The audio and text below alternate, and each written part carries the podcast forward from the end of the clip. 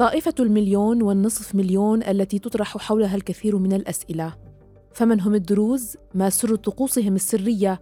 ما حقيقة معتقدهم ومن يعبدون؟ ألف عام على الدعوة التوحيدية والغموض يلف هذه الطائفة تسمية الدروز هي تسمية تحمل الكثير من الالتباس الدروز يخشون لأنهم أقلية عددية نحن نواجه علينا أن نكثف المواجهة الثقافية والسياسية في دحر تلك الأفكار المخربة. بالترتيب سمعتم أصوات دكتور سامي أبي المنى شيخ عقل طائفة الموحدين الدروز في لبنان زعيم الطائفة الدرزية في لبنان وليد جنبلاط الذي يرأس الحزب التقدمي الاشتراكي والوزير عباس الحلبي وهو ممثل الطائفة الدرزية في اللجنة الوطنية الإسلامية المسيحية في لبنان. خلال مقابلات أجراها معهم من قسم الصحافة الاستقصائية في أخبار الآن الزميل الصحفي عبد الله ملاعب. تضمنها وثائقي من إعداده وتقديمه بعنوان ألف عام على الدعوة التوحيدية والغموض يلف الطائفة تعرفوا أكثر على الدروز. في هذه الحلقة من بودكاست في عشرين دقيقة نستعرض معكم أبرز ما جاء في هذا الوثائقي معلومات وحقائق تكشف للمرة الأولى عبر أخبار الآن عن الدروز.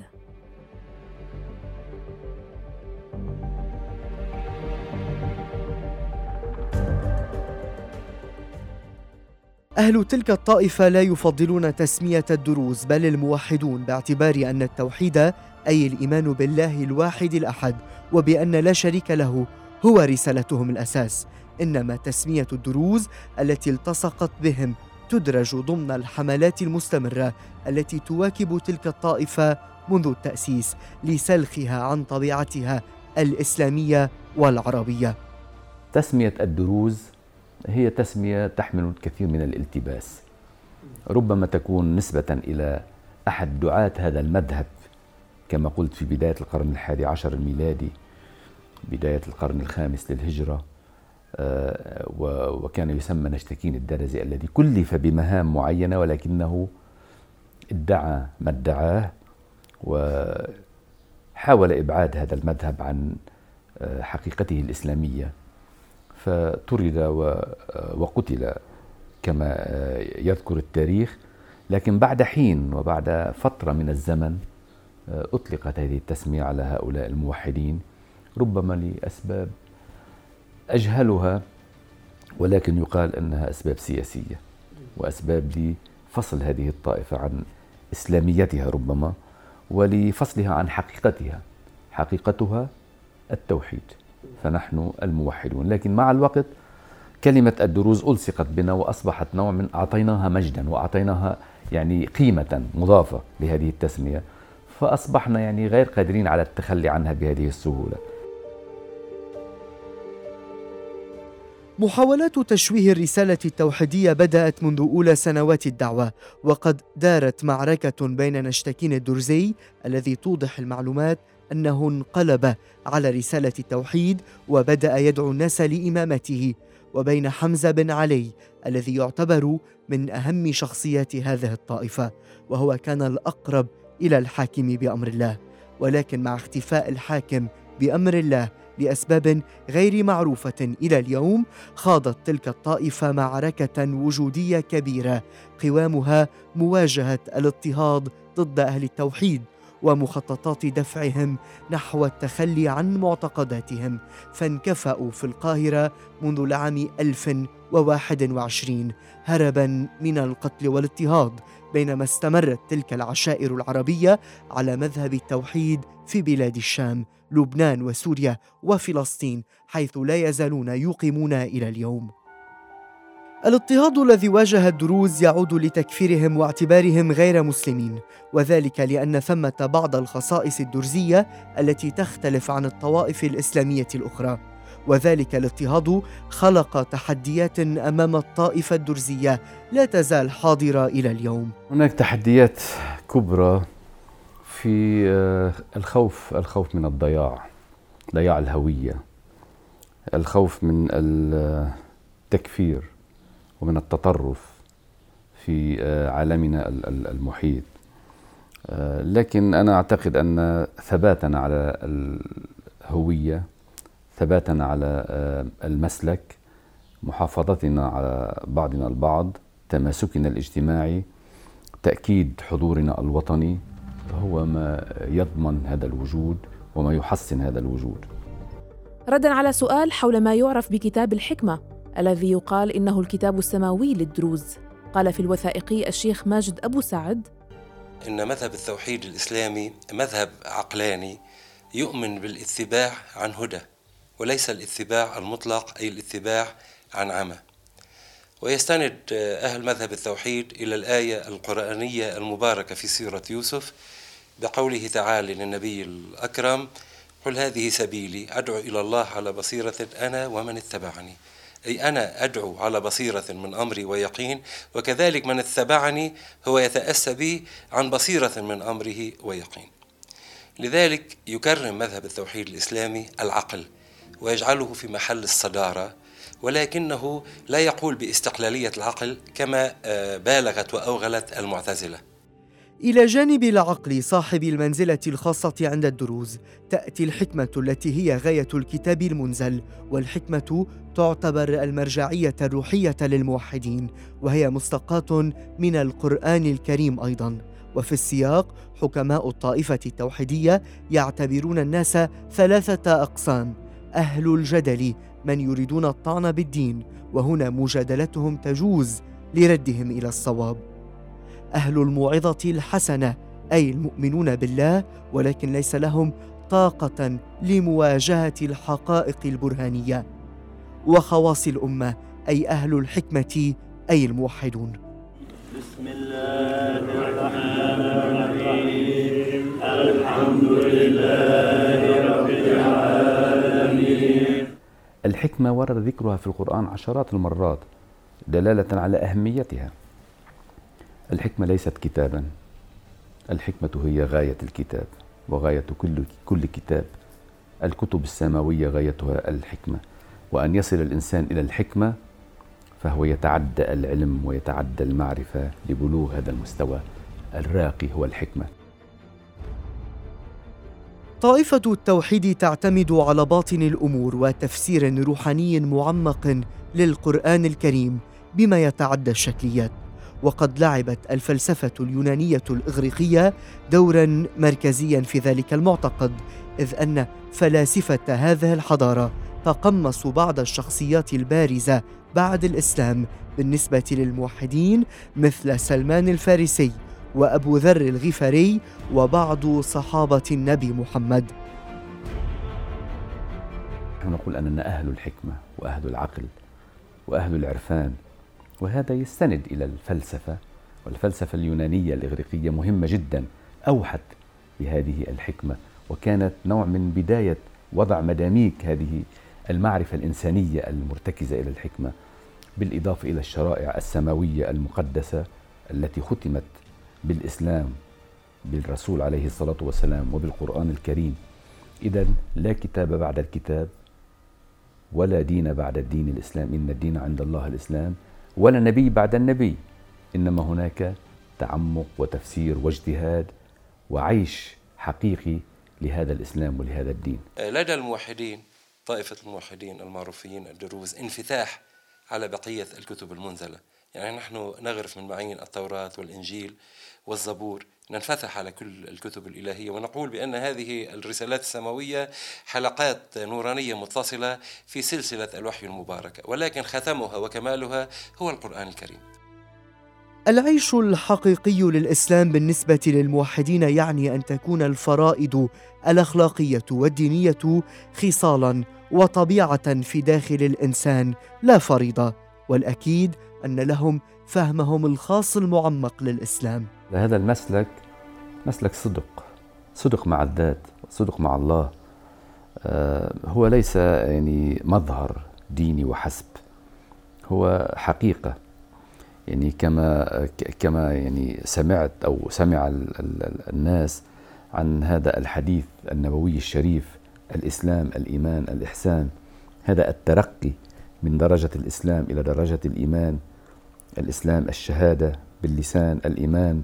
المعتقد بالقلب إلى درجة الإحسان أي العيش مع الله أن تعبد الله كأنك تراه فإذا لم تكن تراه فهو يراك.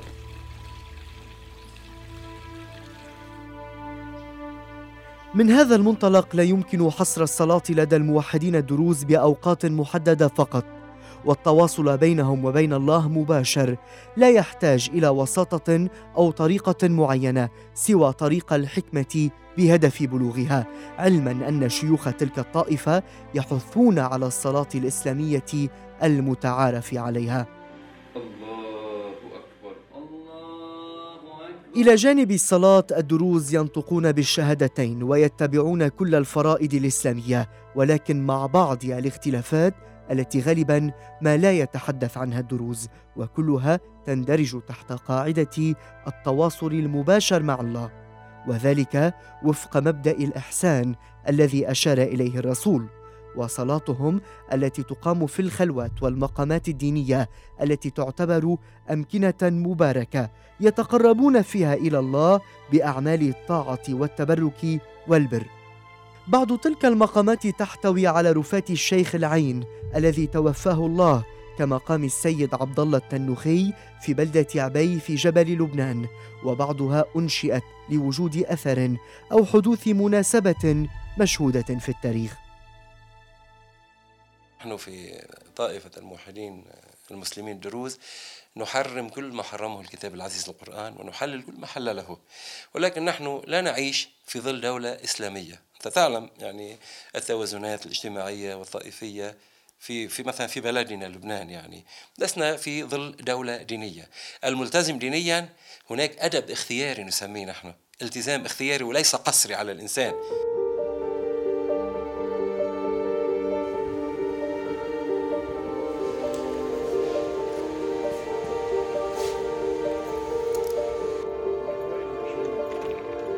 زعيم الطائفة الدرزية في لبنان وليد جنبلاط يؤكد الانتماء العربي لتلك الطائفة التي لقب أبناؤها بحماة الثغور العربية وهي قد قدمت شخصيات مهمة لها بصماتها في الحضارتين الإسلامية والعربية. هناك دور آل جنبلاط كمال جنبلاط بالتحديد عندما انطلق إلى العالم العربي بعد أن كانت المختارة إلى حد ما متقوقعة.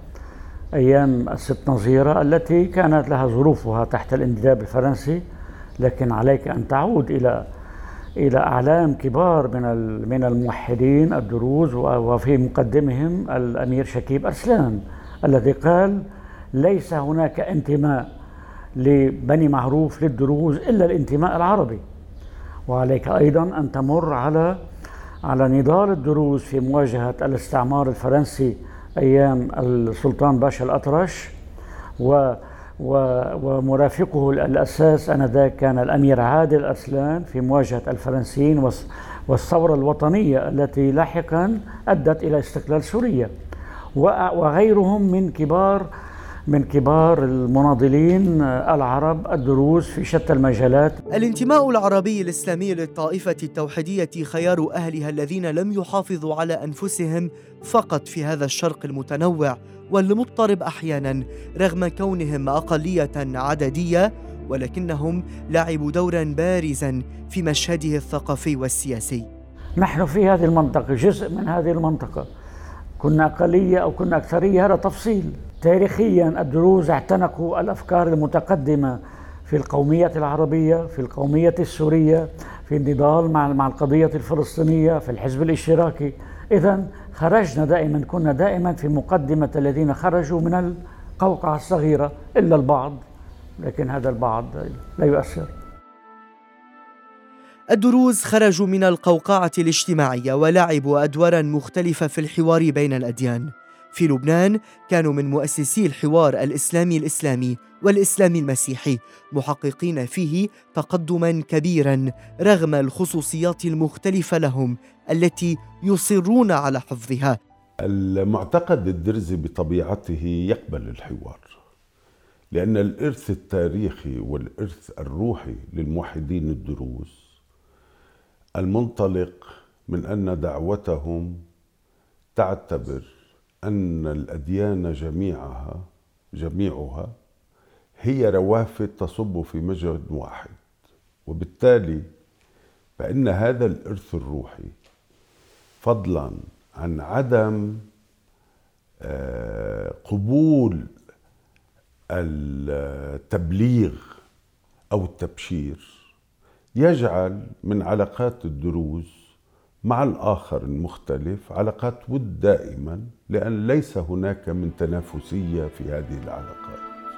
قدرة الدروز على الانخراط بالحوارين المسيحي الإسلامي من جهة والإسلامي الإسلامي من جهة أخرى لا تعني أن هويتهم العربية الإسلامية التي يعرفونها جيدا تخطت كونها موضع بحث لجهات لا تزال إلى اليوم تحاول استخدام تلك الأقلية لأجندات خاصة. فالموضوع العربي ليس محصور فقط بالجملات لأن الدروز هم عرب ولأننا نصر وندحض كل النظريات الاستعمارية الفرنسية واليهودية أنه بعضهم يقول أننا أننا كنا من بقايا الصليبيين. والآخر هناك هناك نظرية في إسرائيل تقول أننا جزء من إحدى القبائل اليهودية لست أدري من وين قبائل الأشكناز. فهذا اختراع لسلخ الدروز عن عالمهم العربي عن محيطهم العربي. يعني هذا هذا هراء بهراء. نحن نحن نواجه علينا أن نكثف المواجهة الثقافية والسياسية في دحر تلك الأفكار. المخربة. المحاولات القديمة الجديدة لسلخ الموحدين عن هويتهم العربية تستثمر ببعض سلوكيات تلك الأقلية، لا سيما تكتم مشايخها عن الكثير من الأمور وتشددهم، فالتكتم شديد في تلك الطائفة التي لا يملك معظم أبنائها معرفة حقيقية لمعتقداتهم، وأولئك يطلق عليهم لقب الزمنيين، هم يؤمنون بالله واليوم الآخر إنما لا يملكون الإيمان المعرفي العميق الذي هو أصلا في الطائفة الدرزية لقلة تعرف بالخاصة.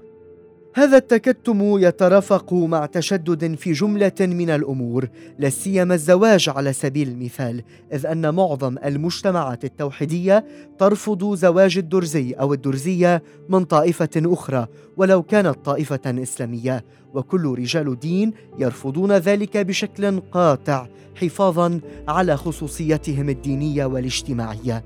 نظرة رجال الدين آه، أنا أفهمهم. لرجال الدين. أفهمهم لأن ليس مطلوب من رجال الدين أن يتسامح في قضية كهذه. ونرى أمثلة عديدة آه، في المآتم مثلا آه، بعدم قبول صلاة الصلاة. في حال كان هناك في حال كان هناك آه، زواج من خارج الطائفة. أنا أفهمهم هل مطلوب من رجال الدين أن يوافقوا على هذا الأمر؟ يعني ليس طبيعيا أن يوافق رجال الدين على هذا الأمر ولكن بالمقابل آه، عوض أن نطلب من رجال الدين آه، الموافقة على هذا الأمر والسماح به. علينا أن نجد حلول لهذه الفئات.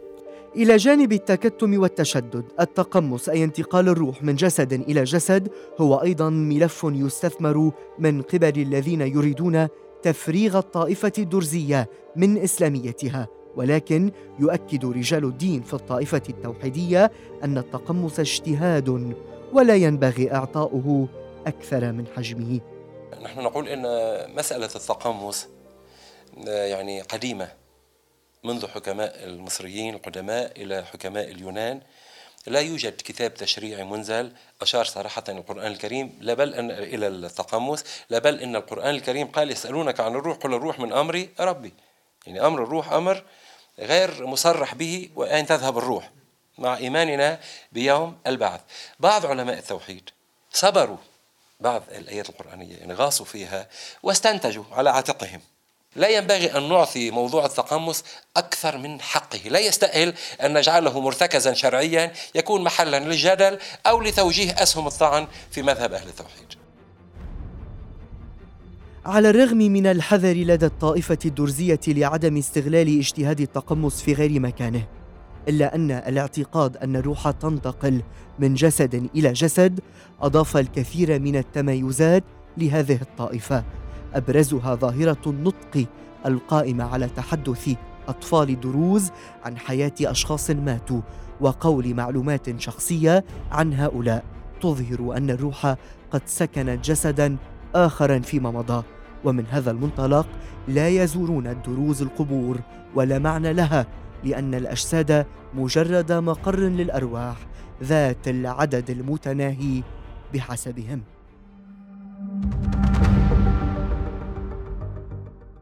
شكرا لحسن استماعكم واهتمامكم. يمكنكم مشاهدة الوثائقي عبر زيارة موقعنا أخبار الآن دوت نت. رافقتكم في هذه الحلقة الخاصة من بودكاست في عشرين دقيقة. أنا مها فطوم. دمتم بخير وإلى اللقاء.